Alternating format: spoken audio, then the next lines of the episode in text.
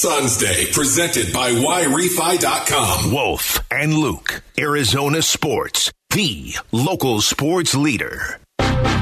Arizona Sports, the local sports leader. Catch it in from the corner. Wolf and Luke. Brings the boom and catching bodies on his way to the rack. Suns, game day with K Ray. I'm ready for whatever. Ready for what- I'm ready for whatever. All right, joining us on the Arizona Sports Line right now, Kevin Ray of Bally Sports for another episode of Game Day with K Ray. And Kay, look, I know it's the fourth game of the season. I know it's not that big of a deal. But when you are as good as the Suns are now and you're playing the Golden State Warriors, to me, that, that game, the whole day leading up to that game just feels a little bit different. Am I crazy? No, you're not crazy. Good. Uh, you know, we're, we're not quite at must win just yet, but Mathematically, they have to have but, it.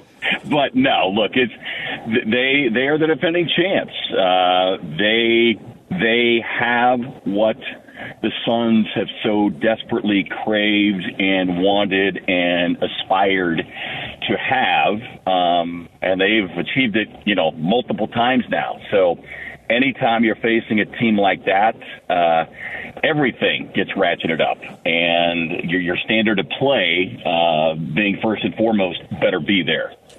So, Kay, what are you looking for specifically tonight? Where where does the worm turn in tonight's game?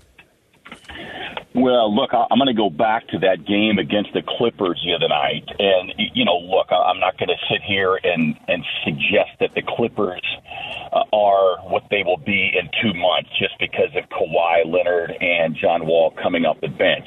Uh, I'm quite certain that within the next probably two months, Kawhi Leonard will be in the starting lineup. John Wall remains to be seen. But I think, as EJ and I pointed out, it'll be hard for for Ty Lue to keep him uh, off the bench. That being said, the Suns absolutely brought it defensively in that game uh, against the Clippers on Sunday night, um, and and they brought it from the jump.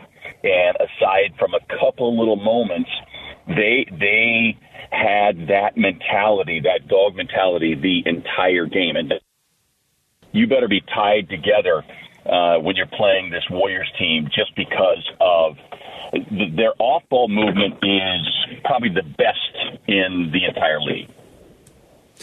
Yeah, so Kay, we're talking to Kevin Ray of Bally Sports. It's game day with K Ray. When you when you are around the Suns team as much as you are, I mean, do they? We heard the comments of Devin Booker saying, "Yeah, they got the belt. That's what we want." Do you feel like the the the players get that sense of like, okay, this game's a little bit different too. This is the team you're chasing. This is this is what should have, in my mind, been the Western Conference Finals last year, and obviously the Suns are the team that didn't hold up their end of the bargain. Yeah, absolutely. And I know the guys will, you know, they'll they'll downplay it to a degree, but you know, they they understand. They know that that they are going to be measured by how they fare against the Warriors. And yes, a, a regular season win doesn't earn you the belt, but it goes a long way in you know creating and building that confidence and also giving you a sense of like okay what's working and what is not working these teams will face off you know again multiple times through the course of the season but you want to you know you you want to stack continued good strong defensive performances on top of one another and if you can do that against the clippers and then follow that up with another good solid defensive performance tonight against the warriors that just continues to create and build the overall team confidence You know, I want to see so much more from DeAndre Ayton, of course, and I think that is going to continue throughout this season. We're going to see him develop. But, Kay, did you know he's got 14 fouls in three games? I mean, can you go No, back I'm- to I'm- physicality.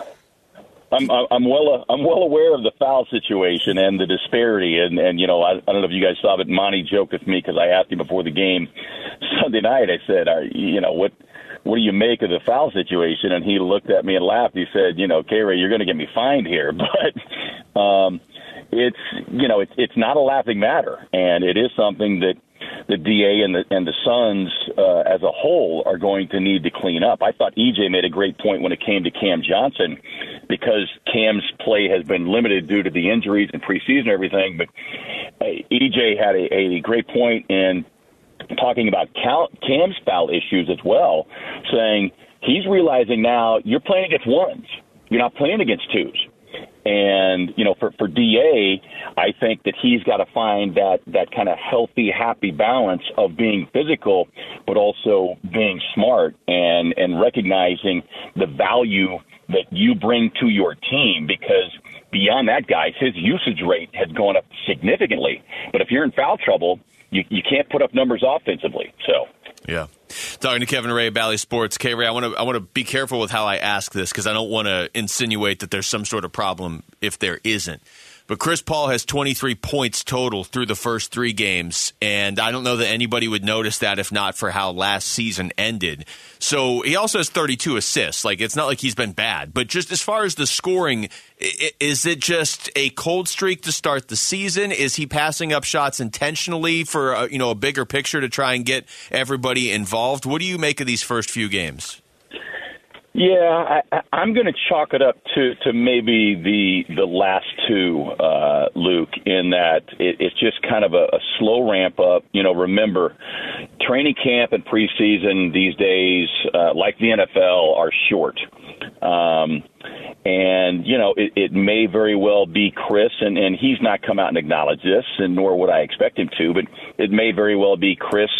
Uh, you know recognizing the the struggles of the last two seasons, and so it, it's a combination of a slow ramp up, realizing the the goal is to be playing in June and to have your best stuff then, and maybe a little bit too of, of you know making sure that everybody else is you know is shouldering the load and willing to take that load and that they don't look at him as the hero. And that was one of the things that I thought was was significant in the win the other night. You know, it wasn't Chris and Book. Um, well, I, Book Book was in a different category Sunday night, but you know they weren't called upon to hit big shots late in the fourth quarter on every possession when the Clippers started to make a little bit of a run. You know, you had Landry Shamet knock down a couple of big shots. Cam Johnson hit a couple of big shots. Mikal Bridges making plays. So I think that part of it might be by design, and I think part of it is Chris just kind of doing a, a slow ramp up here as the season gets underway. So, Kay, give me your thoughts on what you're seeing from the bench so far and the rotations so far.